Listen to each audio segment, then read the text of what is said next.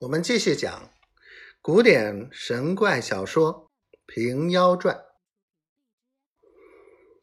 婆子道：“待等小儿左处到日，同往择便而用就是。”杨巡检道：“令郎在何处？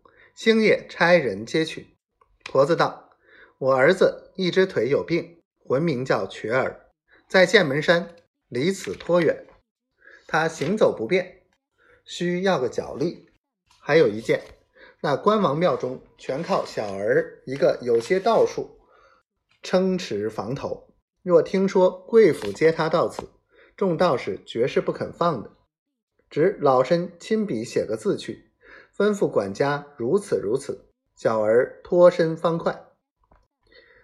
杨巡检大喜道：“有烦圣姑姑快写书信，指明早便差人送去。”一路脚力不打紧，有钱可以雇的。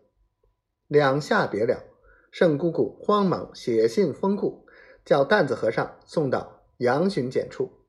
杨巡检换个惯打差的杨青到来，将圣姑姑这封家书细细吩咐了他说话，见他明日便要起身，与他二十多两银子做盘缠，叫他一路雇马与左法师乘坐。小心服侍，早去早回。杨兴领了家主之命，连夜收拾。老婆子见了一大包银子，抵死缠住，要他做件新布衫，买支翠花。杨兴被缠不过，只得捻一二块与他，约有五六钱重。到明早，往蟹库中赎取自己的衣服、被窝等件。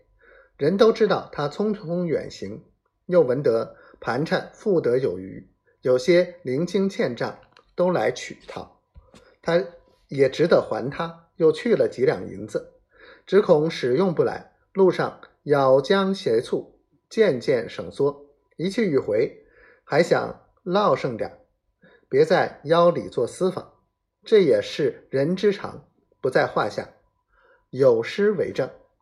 烧丹情愿费资财，只等功成脱酒害。遥望天涯左瘸子，不知何日拐将来。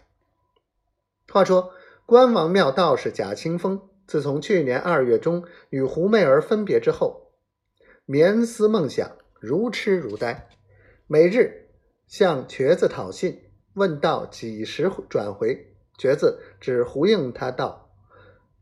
进过香便回，以后只管多问，一日长两三度，连瘸子也不耐烦了，发个猴急道：“师傅你也好叫，我与你同在这里，哪个是顺风耳千里眼，晓得他方外郡的事？两只脚生在他们肚子底下，要紧要慢由得他，终不然，我把个细麻棉绳拴拴的他来，你倒是。”干娘干妹，偏我这嫡亲的心上不牵挂，就是你招募问他，他哪里不知道，可不枉了。